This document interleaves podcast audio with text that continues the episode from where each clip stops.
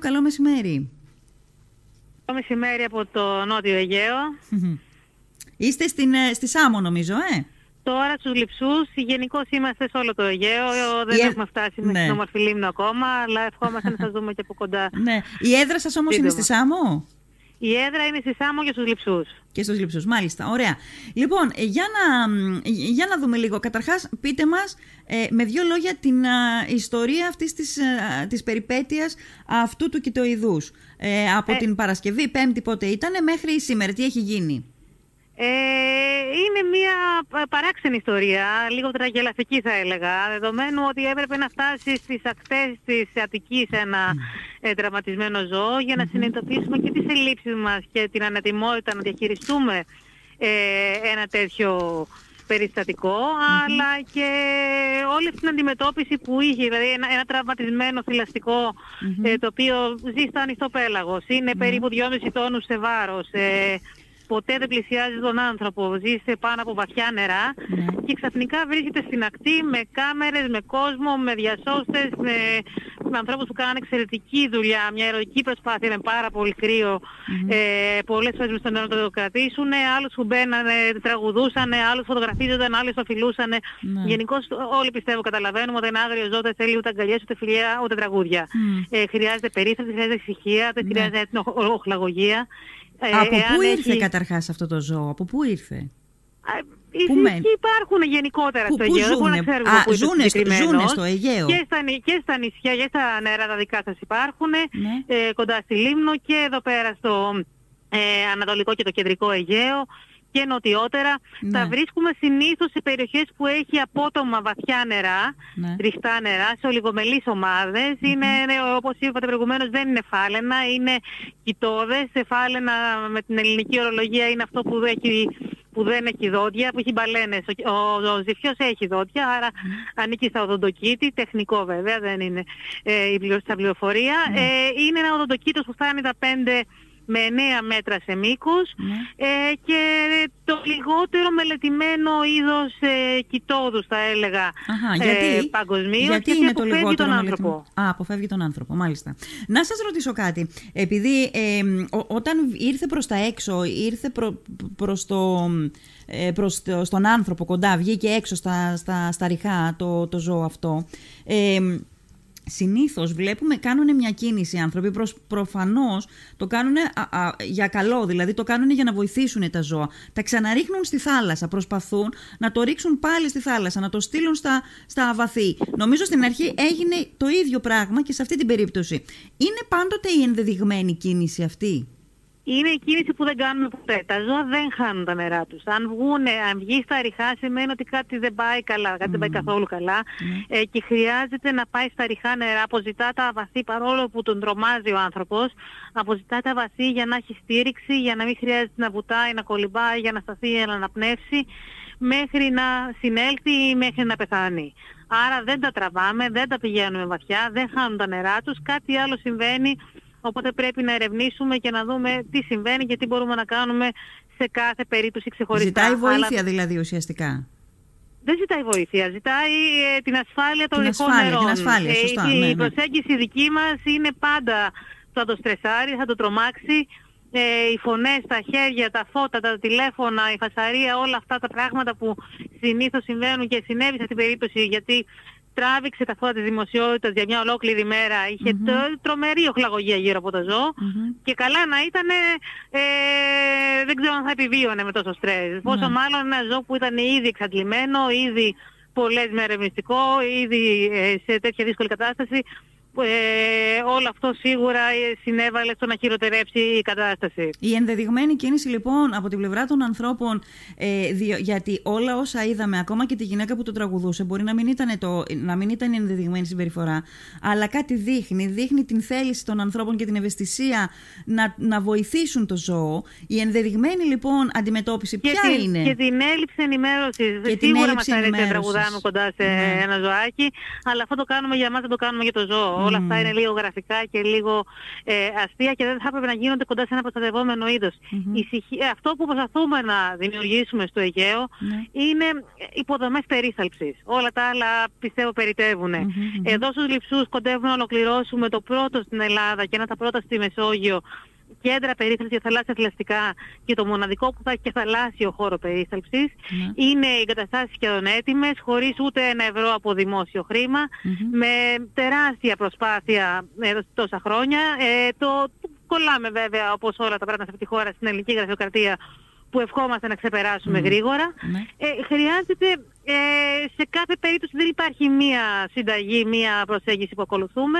Το σίγουρο είναι ότι θέλουμε ησυχία και να δούμε τι συμβαίνει. Μπορεί να έχει απλώς μπλεχτεί σε ένα δίχτυ, σε ένα παραγάδι ή σε ένα πλαστικό, ή μπορεί να έχει κάποιο παθολογικό πρόβλημα. Μπορεί να έχει μια μεταδοτική νόσο που μπορεί να είναι επικίνδυνη και για μας. Δεν πάμε να φυλάμε έναν άρρωστο ζυφιό, ούτε για αυτόν είναι καλό, ούτε για μας. Δηλαδή θέλει μεγάλη προσπάθεια και σοβαρότητα. Αυτά τα τραγούδια που κυκλοφορούν στα κοινωνικά δίκτυα δείχνουν πόσο ανενημέρωτοι είμαστε, και το οποίο είναι κρίμα σε μια χώρα με τόση θαλασσινή παράδοση και ιστορία, να μην ξέρουμε καν ότι υπάρχουν ζυφιοί στα νερά μας και να μην ξέρουμε ζώα τα οποία και οι ζυφιοί και οι φυσιτήρες και τα δελφίνια βέβαια, τα 4 δελφίνια που έχουμε στις ελληνικές θάλασσες, όλα αυτά περιγράφονται πριν 2.500 χρόνια από τον Αριστοτέλη. Τώρα το πώς φτάσαμε σήμερα με ένα κινητό στο χέρι μας και έναν υπολογιστή μπροστά μας, να μην ξέρουμε που ζούμε. Γιατί είναι άλλα τα ενδιαφέροντά μας, κυρία Μιλιού. Είναι άλλα τα ενδιαφέροντά μας. Είναι δυστυχώς. Έχετε πραγματικά απόλυτο δίκιο. Δεν είμαστε καθόλου ενημερωμένοι. Τώρα, είπατε εσείς ότι 4 δελφίνια ζουν στο Αιγαίο, είπατε. 4 είδη δελφινιών. Άλλα είναι στα ρηχά, άλλα είναι αυτά που αλληλεπιδρούν με τους ψαράδες μας, άλλα πολλά είναι στα βαθιά νερά που δεν θα προσεγγίζουν ποτέ αλληλευτικό εργαλείο. 4 είδη. Λοιπόν, η γνώση μας πάνω σε αυτά μάλλον τελειώνει, αρχίζει και τελειώνει και εξαντλείται γενικώς όταν ταξιδεύουμε, τα βλέπουμε που συνοδεύουν το καράβι, είναι πάρα πολύ ωραίο το θέαμα, τα απαθανατίζουμε με το κινητό μας τηλέφωνο. Εκεί τελειώνει η γνώση μας σε ό,τι αφορά την ζωή στη θάλασσα. Ακόμη και αν τη θάλασσα την έχουμε πάρα πολύ κοντά μας. Δηλαδή είναι πώς να πω, πολύ οικοί είμαστε απέναντι στη θάλασσα. Ακριβώς. Και ίσως το κέντρο της Αθήνας να μην είναι κάτι το τόσο σημαντικό, αλλά ως νησιώτες, ως άνθρωποι που ζούμε κοντά στη θάλασσα, πιστεύω ότι πρέπει να δείξουμε και μια πρωτοβουλία και μια αυξημένη ευθύνη, γιατί εάν και τυχαίνει σήμερα το 2022 να επιβιώνουν στις ελληνικές θάλασσες κάποιοι από τους σημαντικότερους εναπομείναντες πληθυσμούς από θαλάσσια θηλαστικά που ζουν ακόμα στη Μεσόγειο, αυτό δεν σημαίνει ότι θα καταφέρουν να επιβιώσουν. Είναι αυξανόμενες οι ανθρωπογενείς επιδράσεις, τα προβλήματα που προκαλεί ο άνθρωπος, η υπεραλίευση η οποία πλήττει όχι μόνο τα θηλαστικά, πλήττει και τους ψαράδες, πλήττει τα υποθέματα και την υγεία των θαλασσών μας. Εάν λοιπόν δεν τα πάρουμε όλα αυτά στα σοβαρά και να αρχίσουμε να μιλάμε όχι για τα προβλήματα αλλά για τις λύσεις, και τις λύσεις είναι μια ευθύνη που μοιραζόμαστε όλοι μας. Η προστασία του περιβάλλοντος δεν είναι θέμα που αφορά λίγους, αφορά όλους μας και την επιβίωσή μας. Ναι. Στη συγκεκριμένη τώρα περίπτωση με αυτό το κοιτοειδές, τι έγινε τελικά, ποιο ήταν το πρόβλημα, ξέρουμε? Το πρόβλημα δεν ξέρουμε ποιο ήταν, δεν μπορούσε να κολυμπήσει, είχε σφασμένη γνάθο, τα τραύματα ήταν πιο πολύ όταν βγήκε στη στεριά, όπως μια βάρκα που θα κουμπάει στα βράχια, έχει γρασίματα και σπασίματα, έτσι και το ζωάκι αυτό χτυπούσε στα βράχια ποιος ξέρει πόσο καιρό, είχε εξωτερικά τραύματα, εσωτερικά δεν ξέρουμε τι είχε, δεν έχει γίνει κάποια διάγνωση, δεν θα μπορούσε άλλωστε να γίνει υπό τις συνθήκες αυτές, χρειάζεται να μπει σε εσωτερικό χώρο, να γίνουν οι κατάλληλοι περίθαλψη, διάγνωση από κτηνιάτρους κτλ. Σε υποδομή που δεν υπάρχει ακόμα στην Ελλάδα.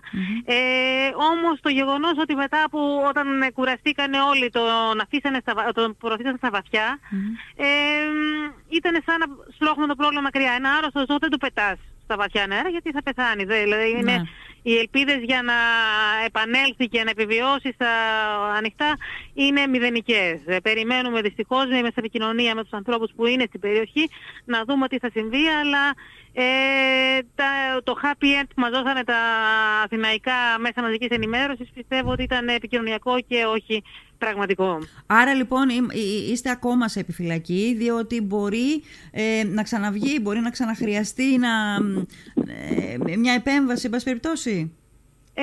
Δεν ξέρω τι μπορούμε να κάνουμε στην περίπτωση όπως έχουν γίνει τα πράγματα, αλλά ναι, οι άνθρωποι που είναι στην περιοχή, το δίκτυο των ανθρώπων που είναι στην περιοχή περιμένουν και το να δουν αν θα ξαναβγεί, αν θα ζήσει ή όχι. Ναι. Αλλά χάσαμε πολύτιμο χρόνο. Ίσως να ήταν ένα δυνατό ζώο που σε άλλες συνθήκες, σε μια άλλη χώρα, με άλλη υποδομή, να είχε άλλο μέλλον. Ναι. Άρα λοιπόν κρατάμε ότι όταν ένα ζώο βγαίνει έξω, έρχεται από τα βαθιά στα αβαθή, σημαίνει ότι κάποιο πρόβλημα έχει. Δεν το ξανασπρώχνουμε μέσα. Εκτός κι αν έχει γίνει πολλές φορές, ας πούμε, και το έχουμε παρακολουθήσει σε πάρα πολλά βίντεο που κυκλοφορούν και κυρίως στα μέσα κοινωνικής δικτύωσης, με χελώνες, με καρέτα-καρέτα, με το γνωστό είδος καρέτα-καρέτα. Αυτό όμως, έχω την αίσθηση ότι είναι ίσως τη διαδικασία, είναι όταν βγαίνει, δηλαδή όταν ξεβράζεται. Και πάλι όχι. Και πάλι να δούμε τι έχει. Κάποια μπορούν να έχουν φάει πλαστικό, κάποια μπορούν να έχουν μπλεχτεί με ρίχνια, με παραγάδια, με τσουβάλια. Όταν βγαίνει έξω στην αμμουδιά, στην παραλία. Μπορεί τι σημαίνει? Να γεννήσει. Γενικώς ας αφήσουμε τη φύση να κάνει οτιδήποτε και επικοινωνούμε. Άρα λοιπόν η σωστή αντιμετώπιση είναι να μην παρεμβαίνουμε μόνοι μας και να καλούμε τους αρμόδιους φορείς. Ωραία. Και το άλλο που θα ήθελα να πω είναι ότι είμαστε στη δικασία να δημιουργήσουμε ομάδες ανταπόκρισης στα νησιά από ανθρώπους που ενδιαφέρονται, που έχουν σχέση με τη θάλασσα, είτε είναι ψαράτες, είτε είναι ιστιοπλόοι, δίτες, ξέρουν από τη θάλασσα και θέλουν να συνδράμουν, γιατί το σημαντικότερο όλων είναι να μπορέσουμε να έχουμε τοπικές ομάδες που να έχουν την εκπαίδευση, να έχουν ένα βασικό εξοπλισμό και να ξέρουν τι να κάνουν σε αυτές τις περιπτώσεις. Αν με πάρετε εμένα τώρα από το Νότιο Αιγαίο να έρθω να συνδράμω, θα χρειαστεί χρόνος.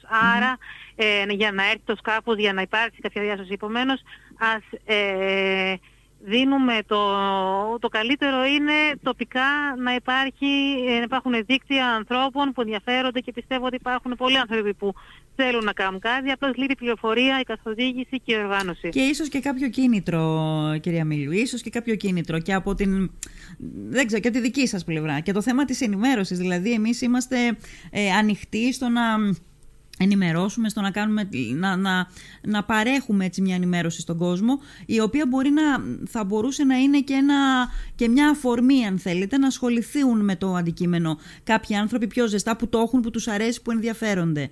Ακριβώς. Νομίζω θέλει λίγο έτσι ένα σπρώξιμο, πώς να πω, όπως και όλα τα πράγματα στην Ελλάδα. Ακριβώς.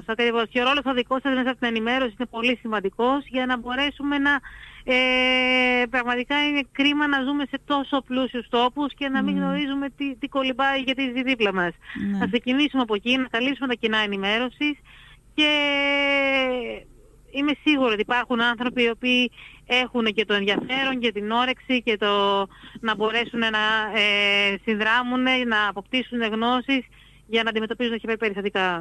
Ναι. Υπάρχουν πολλά προστατευόμενα είδη στις ελληνικές θάλασσες και είδη στη δικιά μας θάλασσα, εδώ στο Αιγαίο, που κινδυνεύουν με αφανισμό. Δυστυχώς όλα κινδυνεύουν. Έχουμε στις θάλασσες μας, κοντά στο γυαλό, έχουμε το ρινοδέλφινο, το οποίο είναι πιο γνωστό σε όλους μας, είναι το μεγαλόσωμο του δελφινιού. Είναι το μόνο είδος που αλληλεπιδρά με τα αλλιευτικά εργαλεία, παράκτια και μέση αλεία και το γνωρίζουμε. Δεν γνωρίζουμε τόσο πολύ το ζωνοδέλφινο που το βλέπουμε στο ανοιχτό πέλαγο σε ομάδες 150-200 δελφινιών, το κοινό δελφίνι που κοντεύει να εξαφανιστεί σε όλη τη Μεσόγειο και εδώ στο Νότιο Αιγαίο και στο Ανατολικό έχουμε μεγάλο πληθυσμό. Βόρεια δεν γνωρίζουμε ακόμα. Το σταυτοδέλφινο μεταναστεύει στα ανοιχτά νερά, ένα μεγάλο αργοκίνητο δελφίνι. Η ζυφή που τους μάθαμε τώρα με το περιστατικό αυτό, ένα ζώο το οποίο φτάνει τους 5 με 7 μέτρα σε μήκος, 2 με 3 τόνους σε βάρος, πάνω από θαλάσσια φαράγγια. Ο φυσιτήρας βέβαια, ο γίγαντας, ο οποίος είναι στα 18 μέτρα μήκος, 50 τόνους σε βάρος. Μιλάμε για ζώα ιδιαίτερης ευφυΐας. Δηλαδή μιλάμε για ζώα τα οποία ένα θηλυκό για να εκπαιδεύσει το μικρό του, ένα θηλυκός φοιτητήρας για να μάθει να βουτάει στα 1000 μέτρα βάθος, να ψαρεύει, να μπορεί να επικοινωνεί. Έχουν σύνθετη γλώσσα επικοινωνίας. Χρειάζεται 7 χρόνια για να εκπαιδεύσει το μικρό του. Μιλάμε για ζώα εξαιρετικής ευφυΐας, που έχουμε να μάθουμε πάρα πολλά από αυτά και θα μπορούσαμε να μιλάμε ώρες για την βιολογία και τη φυσιολογία τους. Είναι οι καλύτεροι δίτες, μπορούν να κάτσουν κάτω από το νερό πάνω από 1,5 ώρα, να φτάσουν στα 1000 μέτρα με μια ανάσα. Είναι πραγματικά εντυπωσιακό ότι ζουν αυτά τα ζώα δίπλα μας. Και δουλεύοντας στα νησιά, εγώ εδώ και 24 χρόνια, μαθαίνω πάρα πολλά από τους παλαιότερους, τους ψαράδες, τους ανθρώπους που ζουν τη θάλασσα επί δεκαετίες, το πώς έχουν αλλάξει αυτά τα ζώα, η συμπεριφορά τους, το τι βλέπανε και το τι βλέπουνε. Και καλό είναι να ξεκινήσουμε και πάλι να παρατηρούμε το τι ζει δίπλα μας και να ίσως να ξεκολλήσουμε λίγο και το βλέμμα μας από το κινητό μας και να κοιτάξουμε λίγο τη θάλασσα. Έχετε δίκιο. Έχει αλλάξει η συμπεριφορά τους προφανώς, γιατί έχει αλλάξει και η συμπεριφορά των ανθρώπων, Είναι ακριβώς, πιο πιεστική απέναντί τους, μάλιστα. Ακριβώς. Αυτά μάλιστα, τα είδη... οι παλαιότεροι πάντα αναφέρανε για τις μεσογειακές φώκες, ότι τις βρίσκανε στις παραλίες να λιάζονται. Τώρα οι μεσογειακοί φώκια, οι λίγες που έχουν απομείνει στον κόσμο, κρύβονται σε σπηλιές. Άλλαξε η όλη η συμπεριφορά του ζώου μέσα σε μερικές δεκαετίες. Κοντεύει να εξαφανιστεί. Ίσως να είναι ένα είδος που θα εξαφανιστούν στις μέρες μας, δεδομένου και ο τελευταίος, δηλαδή μιλάμε για 500-600 φώκες που έχουν απομείνει παγκοσμίως και επιβιώνουν και μιλάμε για ένα είδος το οποίο είναι τόσο μικρός ο πληθυσμός, οπότε είναι πολύ πιθανό να εξαφανιστεί στη μέρα μας αν δεν αλλάξει κάτι σημαντικό. Το ελπιδοφόρο βέβαια είναι ότι ο μεγαλύτερος πληθυσμός που έχει απομείνει είναι στις ελληνικές θάλασσες και στο Αιγαίο γενικότερα. Παρότι ακούμε κάθε λίγο και λιγάκι σε σχέση με την υπεραλίευση, παρότι ακούμε όλα αυτά, υπάρχει ικανοποιητικός πληθυσμός στις ελληνικές θάλασσες. Η υπεραλίευση είναι στα ψάρια. Συντροφή του φώκια, συντροφή του δελφινιού, συντροφή του ανθρώπου. Αυτό θα μπορούσε να δημιουργήσει αλυσιδωτά προβλήματα, γιατί αν δεν βρίσκεις ψάρια, αν αυτά τα μεγάλα ζώα δεν βρίσκουν τροφή να φάνε, προφανώς η πορεία τους είναι προδιαγεγραμμένη. Ακριβώς, ακριβώς. Και παράλληλα το άλλο βασικό θέμα είναι ότι βρίσκονται άθελά τους σε έναν ανταγωνισμό με τους παράκτους αλείς. Ή ανταγωνίζονται μεταξύ τους για τα τελευταία λίγα ψάρια, ήδη όπως η φώκια και το ρινό. Όχι όμως ο φυσιδήρας και ο δυσιός ψαρεύουν στα πολύ βαθιά νερά και άλλα είδη που εμείς δεν μπορούμε να ψαρέψουμε. Και έχουμε αυτό το φαύλο κύκλο ανταγωνισμού, τον οποίο θα μπορούσαμε να γλιτώσουμε εάν και να έχουμε και υγιείς και παραγωγικές θάλασσες, εάν είχαμε πολιτική για την προστασία της αλίας, των αλιέων και των θηλαστικών που είναι το ίδιο πράγμα. Θα μπορούσαν, όλοι έχουν ανάγκη μια παραγωγική θάλασσα και είναι τραγικό αν κοιτάξετε τις νομοθεσίες και τα μέτρα που έχουν ληφθεί για τη διαχείριση της αλίας, πόσα πολλά μέτρα ληφθήκαν το 1966-67 και έκτοτε πόσα λίγα έχουν γίνει και πόσα λίγα εφαρμόζονται. Μάλιστα. Τώρα, είναι κρίμα πραγματικά. Καταρχάς, όλοι μας οι άνθρωποι γενικώς και μια κατηγορία ανθρώπων που ζουν από αυτό, χρειαζόμαστε ζωντανές θάλασσες. Κινούμαστε προς την αντίθετη πορεία. Δηλαδή κάνουμε ό,τι μπορούμε για να καταστρέψουμε τη ζωή στις θάλασσές μας. Αλλά από την άλλη πλευρά διακρίνει κανείς, βλέπει κανείς ότι υπάρχει και μια απίστευτη αγάπη η οποία εκπορεύεται από τους ανθρώπους, άσχετα κι αν βγαίνει με τον λάθος τρόπο. Δηλαδή η εκδήλωση αυτή της γυναίκας που πήγε και το τραγουδούσε το κοιτοειδές δείχνει κάτι που προφανώς δεν είναι μόνο δικό της κάτι, προφανώς το μοιράζεται με πολλούς ανθρώπους. Δείχνει δηλαδή μια αγάπη για το ζωντανό εκείνη την ώρα, για το ζώο εκείνη την ώρα. Μόνο που μας λείπει η γνώση. Ποιο είναι το σωστό, ποιος είναι ο σωστός τρόπος να προσφέρουμε στο ζώο και να κάνουμε καλό στο ζώο. Δεν είναι κατοικίδιο το ζώο αυτό, η φάλαινα ή ζυφιός μου είπατε, είναι το είδος ο ζυφιός. Δεν είναι κατοικίδιο και δεν είμαι σίγουρη και αν στα κατοικίδια μας και αν στα σκυλιά μας δηλαδή που έχουμε και στις γάτες είναι πολύ ωραίο, τους αρέσει να ακούνε τραγούδια. Όμως αυτό κάτι δείχνει. Ας προσπαθήσουμε να χτίσουμε πάνω σε αυτό που δείχνει αυτή η κίνηση. και οι ελπίδες οι δικές μας είναι κυρίως στους κατοίκους των παράκτων και των νησιωτικών περιοχών. Πιστεύω ότι είναι αυτονόητο.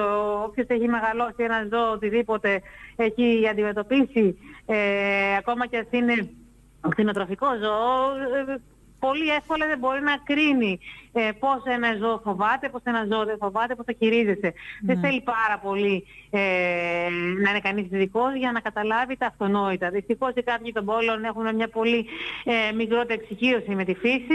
Γι' αυτό και η ελπίδα δική μας είναι ότι θα μπορέσουν πρωτοβουλίες να ξεκινήσουν και να δροσθούν εκεί που υπάρχουν άνθρωποι που κατανοούν τη θάλασσα, μπορούν να κατανοήσουν πιο εύκολα τα θαλάσσια είδη και να μην περιμένουμε από τους δεκάδες εκβρασμούς και τραυματισμούς ζώων που καταγράφουμε ανά τις ελληνικές θάλασσες, να μην πρέπει να γίνει ένα περιστατικό στις ακτές της Αττικής για να συγκινηθούμε, αλλά να συνειδητοποιήσουμε ότι είναι μια καθημερινότητα, που οφείλεται στην αυξανόμενη υποβάθμιση που προκαλούμε στις θάλασσές μας. Ναι.